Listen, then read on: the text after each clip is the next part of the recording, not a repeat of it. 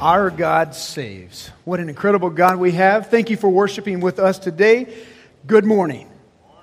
All right, we've got a few people waking up. Now, if you begin to fall asleep because it's so warm, just try to make sure you keep it where I can't hardly see you, so that way I don't get tired too, okay? It is the second go around. It is still warm in here. And again, I just want to say thank you for you being patient enough to walk with us through this over the next couple of weeks. If you have not gotten emails knowing what's going on, I want to encourage you, take your connection card, give us your email so that we can get that information to you and let you know about the upcoming week and the schedules and what's going to be happening. If you have your Bibles, Exodus chapter 3 and Exodus chapter 4 is where we're going to be going today. Have you ever made an excuse? A really big excuse. Do you remember some of your best excuses? Maybe you were confronted with something and yet you didn't really want to admit it. Maybe it was a spouse who confronted you. Maybe it was, maybe you remember back when you were a kid or a teenager and your parents ask you, what have you been doing tonight? And you don't really want to tell, so you have to give some kind of an excuse. What is the best excuse that maybe you've ever heard of for why you don't need to do your homework or what happened to your homework? You remember those? My kids will come in and sometimes they'll say, you know, I ask, hey, do you have homework? No, not really tonight. And then as soon as I say the words, the magic words, it's bedtime.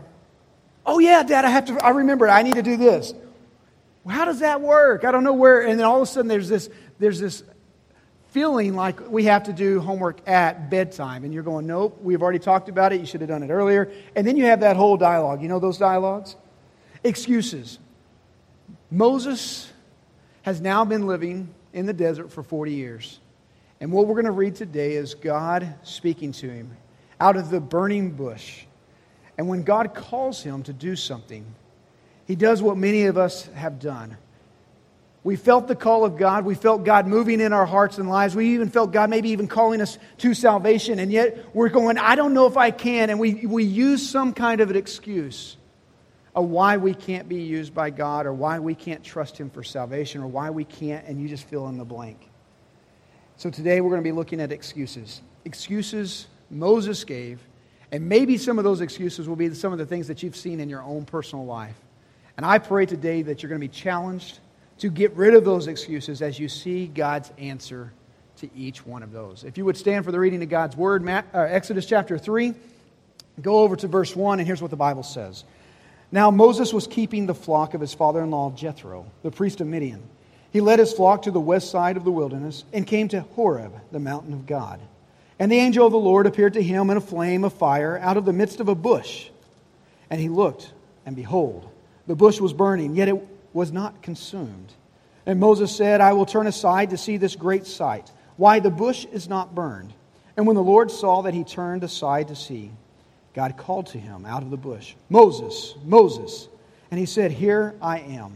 Then he said, Do not come near. Take your sandals off your feet, for the place on which you are standing is holy ground.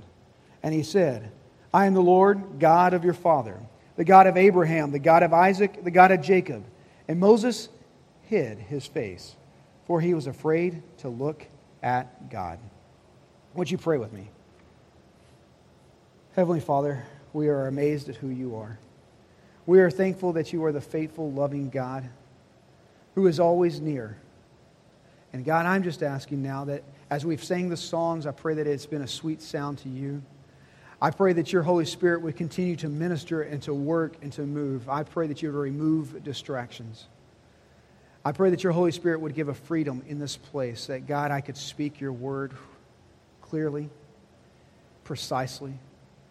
That, God, you would allow your Holy Spirit to truly open our ears so that we would hear from you. We came because we want to hear from you. So, God, I pray that you would speak. Speak into our lives, and I pray that you would minister to where we need minister to. Convict where you need to convict. And, God, I pray that you would give us the willingness to change so that we walk out of here a different people because we've heard and been ministered to by you. In Jesus' precious and holy name I pray. And all God's people said, Amen. Amen. Thank you, may be seated. So here's what we have.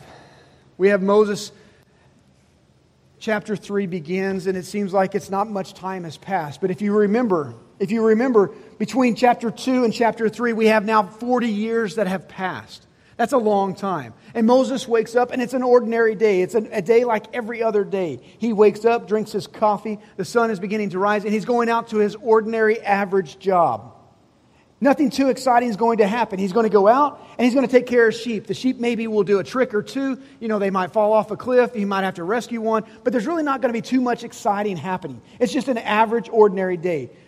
Just to make sure we understand how many days this is. This is 14,000 days. 14,600 days if we're looking at 40 years, right? So it's average. God hasn't spoken. God hasn't done anything miraculous for 40 years. Now, let's be real honest. When you get to a place where you feel like God has not shown up, God hasn't spoken, God hasn't really done anything, and you've been in the wilderness, it gets really hard to expect that this day is going to be anything other than ordinary, right? You just wake up, and after 14,000 days, you're thinking, hey, this is just going to be a ho-hum day, an average day, but God seems to like to work in the ordinary, doesn't he? Moses goes out. He's on the backside of the desert. He's on the backside of the wilderness, on the backside of the mountain, where God really, truly doesn't even feel like he's there. It doesn't feel like God is even around. And so Moses shows up. He goes to work. He does the ordinary, and he's out there watching the sheep, and all of a sudden a bush catches fire. Now, this is ordinary. This is extremely ordinary. If you're out in the desert, out in the dryness, when it's hot, bushes catch fire. They combust and automatically just, they go up in flames. So that wasn't out of the ordinary. That's normal. But he's walking around, and the Bible says that he looks, and something strange about this bush. It's on fire, and yet it's not consumed. Do you see this? Now watch what it says. It says that when Moses sees it, he doesn't say, well, that's strange. He doesn't say, I'll forget that, and keeps going. It says this. Moses said in verse 3, I will turn aside to see this great sight, why the bush is not burned. Now, I want to help us real quick, because here's what happens in our lives. In our normal, ordinary lives, you've had these moments. You've had these moments. You've been going about the normal, ordinary life. And as you're going about the normal, ordinary day, you had this thing that we would call maybe a coincidence. Have you ever had a coincidence? Somebody calls, some random act, oh, wow, they just pulled out in front of me. And instead of saying, maybe God was trying to slow me down. Or you hit every single red light. Has that ever happened to you? You're going, you got to be kidding me. Every single red light, I'm hitting every one of them? And then you have this, there's this moment where you're going, maybe I should stop. Maybe I should slow down. Maybe I should say thank you. Have you ever had the moment where you were trying to hurry up and get there, and you stopped at the red light for a long time, and the next thing you know, there was an ambulance coming by? And here's what I want to show you. So many times what we would consider a coincidence, maybe it's God working, and you have no idea what's going on. And Moses does something that many of us don't like to do. He stops, and he looks, and he asks the question, what else is going on? I need to see what else is happening. Now, do you understand what I'm saying? We miss God because we don't stop and listen and see. I want to show you the connection. Verse 4, it says when. If you want to circle the word when, it says when the Lord saw that he did what? Moses did what? Turned. The turning. Moses stopping, Moses turning, because see, he was walking away. He saw it out of the corner of his eyes. He saw it, and he could have kept walking because that's just an ordinary event, right? But when Moses stops and he sees, when the Lord sees that, then you can actually look down in verse 5. Then God speaks. The when and the then are connected. Here's what happens. God is waiting. He's trying to get your attention in your ordinary life, and he's trying to speak to you. And if you're so busy that you keep going and you never slow down and you never stop to ask God, what are you saying to me? You will miss what God is trying to do in your life. And God does work through coincidences. God does work through things that just seem abnormal. Well, that was just weird. That could have been God just saying, hey, I'm trying to get your attention.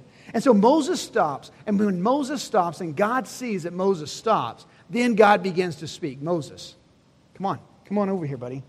I want to speak to you. And as Moses begins to draw near, God says, hey, Moses, take off your shoes. You're standing on holy ground. What does holy mean? Separate. Completely separate. And what God is speaking to Moses, he says, Moses, I'm about to speak to you, and I'm about to call to you, and I'm about to talk, and we're fixing to have a man-on-man conversation, our man-on-God conversation. And Moses, what you need to understand is in this moment, your life is about to radically be changed, if you are willing. So you need to separate yourself from the past. You need to separate yourself from everything else that's happened in your life. And you need to stop, and you need to listen now, because you're in the presence of God Almighty. So he says, separate yourself, stop. And maybe, can I just throw this to you? Just maybe what you need to do is slow down just enough to let God speak. You've been running and you've been going. And maybe what you need to hear today is just stop. And let's let God speak. So Moses, come on. We're fixing to have a talk. God on you, God on human, God on man talk. Here we go. So he comes in, he comes a little closer. And then God begins to speak. And look what he says. Verse 6. And he says, I am the God of your father, the God of Abraham, the God of Isaac, and the God of Jacob. Whew. Moses, so you're clear. The one that you've heard about. The God who did some great things with Abraham. The God who did great things with Isaac and Jacob. The God who's shown up. The God who's speaking to you now is the God you've heard about. You've heard all those stories. This is the God who's speaking to you. See, here's what God is wanting to say to many of us. It's no longer good enough for you to tell the stories that you've heard in the Old Testament. It's no longer good enough for you to hear the stories and tell the stories of the New Testament. It's no longer good enough for you to hear and talk about the stories that your mom and dad have talked about. It's no longer good enough for you to sit around and talk about grandma's faith and papa's faith. It's no longer good enough for everybody else's faith. What you need right now is you need God Almighty to speak to you. It needs to be you and God, that you are now walking with it. God has spoken to you. And it's not about what God is saying to everybody else. It's no longer, man, yeah, God could do that in the Old Testament. God can do that in the New Testament. What is God wanting to do through you now in this moment? He said, Moses, it's no longer everybody else. It's me and you. Do you see it? It's huge. I am this God, and I'm wanting to talk to you. Man, that's big. What would happen? What would happen? What would happen in your life if you believed that God was that real, that He was that big? The Old Testament, the New Testament, if He was that big for everybody else, what if you believed He was that big for you? That you actually could talk to Him and He would talk to you. Wouldn't that be awesome? Here's what I know. It would radically change my life, and it would radically change your life. So he says, Moses, we're fixing to have a talk. And exactly in that moment, what does Moses do? The Bible says he does something. He covers his face. He hides. He's like, I don't know if I can handle this. This is too big for me. Okay. And then now, God does something, verses 7 through 9. He does something very simple. And I love how gracious and how good our God is. He sees that Moses is hiding, and what God does is this. He speaks and he says, okay, Moses, I just want you to know, I'm going to give you assurance. I see, I care, I know, I will deliver, I've heard, and I'm going to bring about. You see all those words? God is saying, I am going to do something great. I know about your problems. I know about the people's problems in Egypt. I know about all their sorrow. I've heard their prayers. I care. I know about it all. And just a reminder, we need to hear it over and over again, because when we're in the midst of our wilderness, when we're in the midst of our pain, it seems like God is not around. But God hears, He knows, He cares. And look at the promise. He says, Moses, I will deliver. Do you see that? I underlined that because here's what happened 40 years earlier. When Moses was 40 in Egypt, Moses was trying to be the deliverer. God never called Moses to be the deliverer. God doesn't call him that. God says, Moses, I will deliver. I'm going to be the one. And in just a moment, He's going to call Moses to be a part of it, but He doesn't call Moses to be the deliverer. God is the deliverer. And He says, I will bring about a blessing. And maybe some of you just need to hear this once again, that God gives assurance. He says, hey, I will deliver. Whatever you're going through, I'm going to deliver. I'm going to show up. I'm going to minister to you during the time, through the time, and after the time. And I will bring about blessings that you've never seen, you never thought about. I will do something in your life and through your life. You just need to trust me. So now he gets to something very exciting. He gives all the assurance, and then verse 10, he says, "Come, I will send you to Pharaoh, that you may bring my people, the children of Israel, out of Egypt." How would you respond after God just gives assurance, God gives promises, and he's speaking in a bush? I would really like to say that I would step up and say, "Okay, God, you're speaking out of a bush. Hello, I'm ready." Wouldn't you? But let's be real honest. There are many times where you know beyond a shadow of a doubt that God was saying, "Hey, I want to do something in your life. I want you to stop this. I want you to do this." And you know, whether you were lying in your bed, maybe you were, I don't know where it was at. And you step back and then you do exactly what Moses does. But God. And Moses gives several excuses, and he says, verse 10, "But Moses said to God, 'Who am I?'" Here's your first excuse. First excuse, "God, I don't know. Why me? Why? I'm not worthy. Who am I? I'm not worthy." See, if you would have asked Moses 40 years earlier when he was in Egypt, when he was the prince of Egypt, "Could you be the deliverer? Can you actually?" He would have said, "Absolutely yes. I'm capable. I'm able. I can do it all." Right? "Can you lead 1.5 million people through the desert to the promised land?" Absolutely. And now you get 40 years in the wilderness, and now insecurity is showing up. Now inability. Now you're going to begin to see all kinds of things. And Moses is saying, "There's no way I can do it." And maybe part of what's going on in your life, maybe part of what's happening, as you've gone through your wilderness, as you've gone through your trial, you're sitting back and you're just saying, "God, I can't do it. I'm unworthy. Who am I? Why are you talking to me? I can't do this." And look what God promises. God says, "I will be with you." Has anybody ever heard the saying, "God will never give you more than you can handle"? Have you ever heard that saying? And maybe you've even said it. Can I just, I want to blow this out of the water. Are you ready? That's a lie. God, by his very nature, will allow things to happen in your life that's bigger than you, that you can't handle. That's why you feel overwhelmed.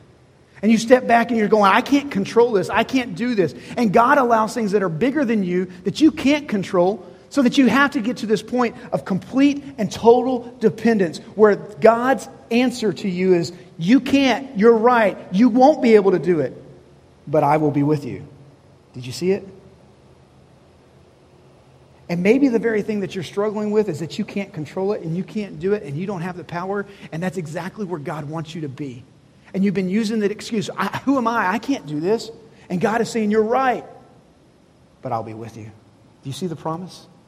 I love that promise, "But I will be with you." It's huge. And maybe that's what you need to hear right now. You're right, you can't do it, but God will be with you. Continue on. So Moses says, "Okay, I hear you, God." God even promises a sign. "Hey, you're going to come back to this mountain, and you're going to worship here." Verse 13. Even after hearing the promise that God's with him and that they're going to come back to the mountain, Moses continues on, and Moses says, verse 13, "If I come to the people of Israel and say to them, 'The God of your fathers has sent me,' and they ask me, 'What is your name?' what should I say?" Now Moses begins to play the what if game. What if?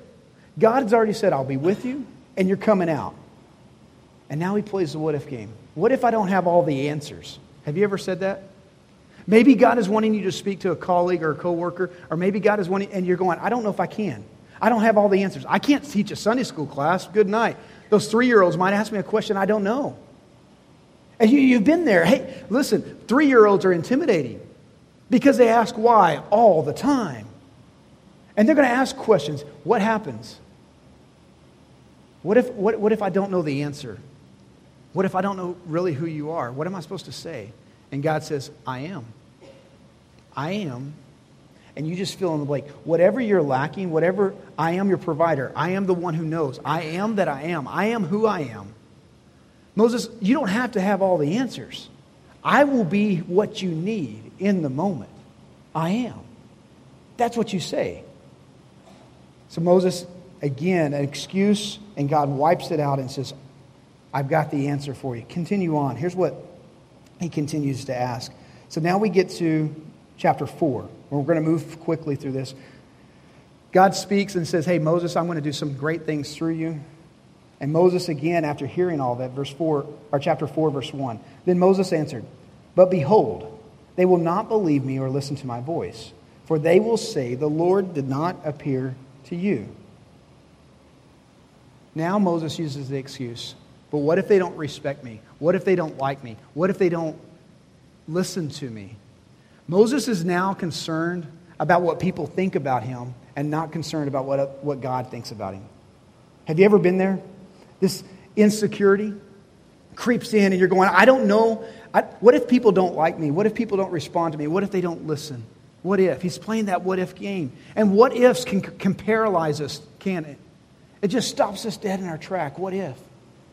And Moses, God responds. He says, okay, hey, I want to show you something, Moses. What is in your hand? He says, a staff. It's just an ordinary staff.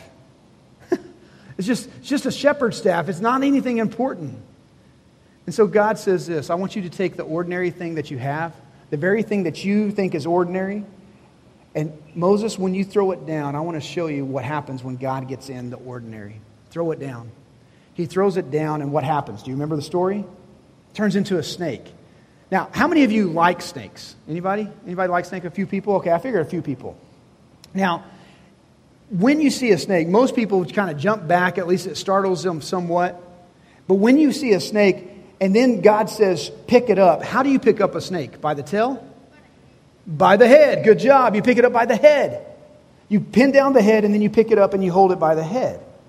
But God doesn't say pick it up by the head. God says pick it up by the what? Tail. Why?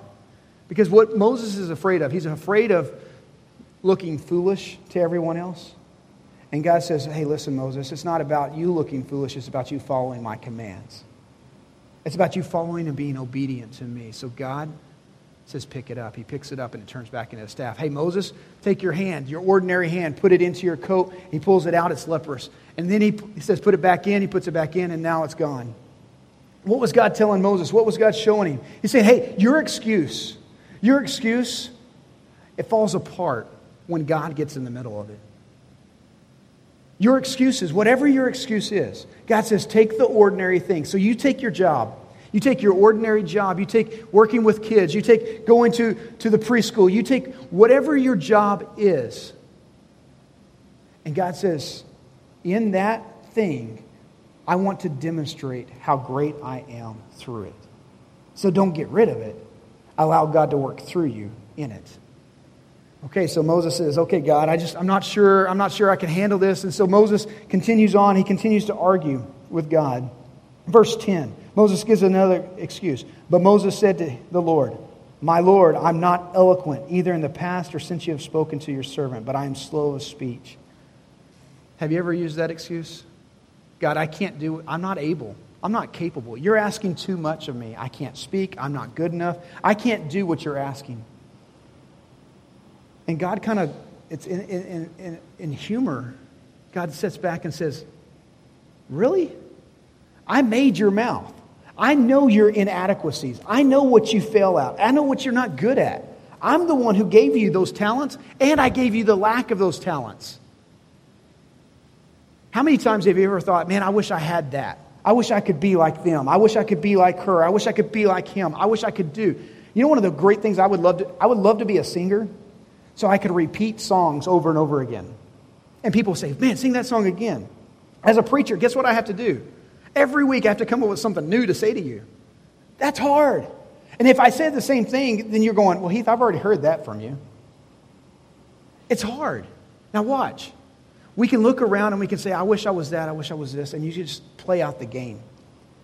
And it falls apart when the God of the universe says, hey, I see you, I know your failures, I know your inadequacies, I know it all. But that doesn't change the fact that I will put the words into your mouth. I'm the one who created your mouth. I'm the one who created the disability. I'm the one who created it all. And I want to use you no matter what. All the excuses fall apart. And then Moses kind of pushes the last button. He says, okay, God. Verse 13. But he said, oh, my Lord, please send someone else. And then God gets angry. God is saying, I'm not calling somebody else. I called you. And this is the last excuse. We look around and we say, you know what, God? I'm not really capable, so somebody else can do it. Somebody else can do it better than me. And what God is asking for is your availability. He's asking for your availability. He says, I'm not calling somebody else. Now watch. God answers and says, okay, I'm going to give you Aaron. I'll give you your brother to help you. But in God giving Aaron, he doesn't remove what he's asking Moses to do. He says, I'm still calling you. I still want you to be the leader. I'm still going to work through you first, even though Aaron's coming alongside. So what Moses had to hear was, I'm the God of your fathers, Abraham, Jacob, Isaac. And maybe one of the greatest things that Moses had to overcome was, can God use a failure? Now, let's be real honest. Everyone in here, we've failed, haven't we? We've all failed. And one of the greatest things that I believe Moses had to wrestle through in all of his inadequacy, all of his insecurities, everything that he's having to work through is his failure. Can God really use me? And I love the list. Not only is it a great list, but it's a list of failures. Abraham. Did God use Abraham in a mighty way? Absolutely. Did Abraham ever fail? He lied? Yes. Major lies. He actually gives his wife away because he's not willing to tell the truth, right? There's a problem with that. Isaac and Jacob. Jacob is known, his name is known as a liar and a swindler. He's a cheat. And what maybe you and I need to hear today is this, is that God uses people who are not perfect. Did you hear that? Maybe I need to say it a different way. There's nobody perfect in this place. And there's nobody perfect in this book except Jesus Christ. And what you're struggling with, and maybe you're saying, I don't know if God can use me. I don't know if God can work through me again. And what God is saying to you loud and clear today is this. Stop making excuses. God is calling you. God is calling you. He says, I want to work in you. I want to work through you. It's time to stop all the excuses and lay it down and say, God, here I am. Finally, Moses gets to the end of himself, and he says, okay, God, here I am. And he gives his life, and he says, okay, God, I surrender. And so then verse 20, it says, so Moses took his wife, his son, and he had them ride on a donkey, and they went back to the land of Egypt. And Moses took the staff of, what does it say? His staff? Moses took his staff? It says the staff of God. The ordinary is now considered from here on out the extraordinary. See, verse 2, it was Moses' staff. And from here on, it's going to be known as the staff of God. God is wanting to take your ordinary, whatever's in your hand, and he's wanting to do the extraordinary through it. Stop giving the excuses, and let's give our lives to God and say, God, if you want to use me, here I am. I'm available. No more excuses. Every head bowed, every eye closed. Father, we give you this time. We give you this moment. God, we thank you for what you have done. I'm praying for those in this room. God, we have failed. And maybe it's our failure that's not allowing us to move forward because we're not able to place it at the cross. So God, today I pray that you'd help us to take our failure, to place it at the cross, to find forgiveness once again. And God, maybe for some of us, we just keep making excuses. And today, in your power, through your grace and through your love, I pray that you would help those excuses melt away. Because, God, you are enough. So we give you our lives. And we ask that you would do the remarkable, the unthinkable, the extraordinary through our ordinary lives. In Jesus' name I pray.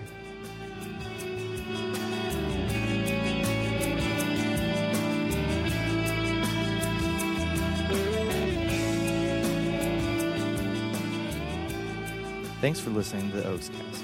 The Oaks meets on Sundays at 9 a.m. for traditional service and 10:30 a.m. for contemporary service.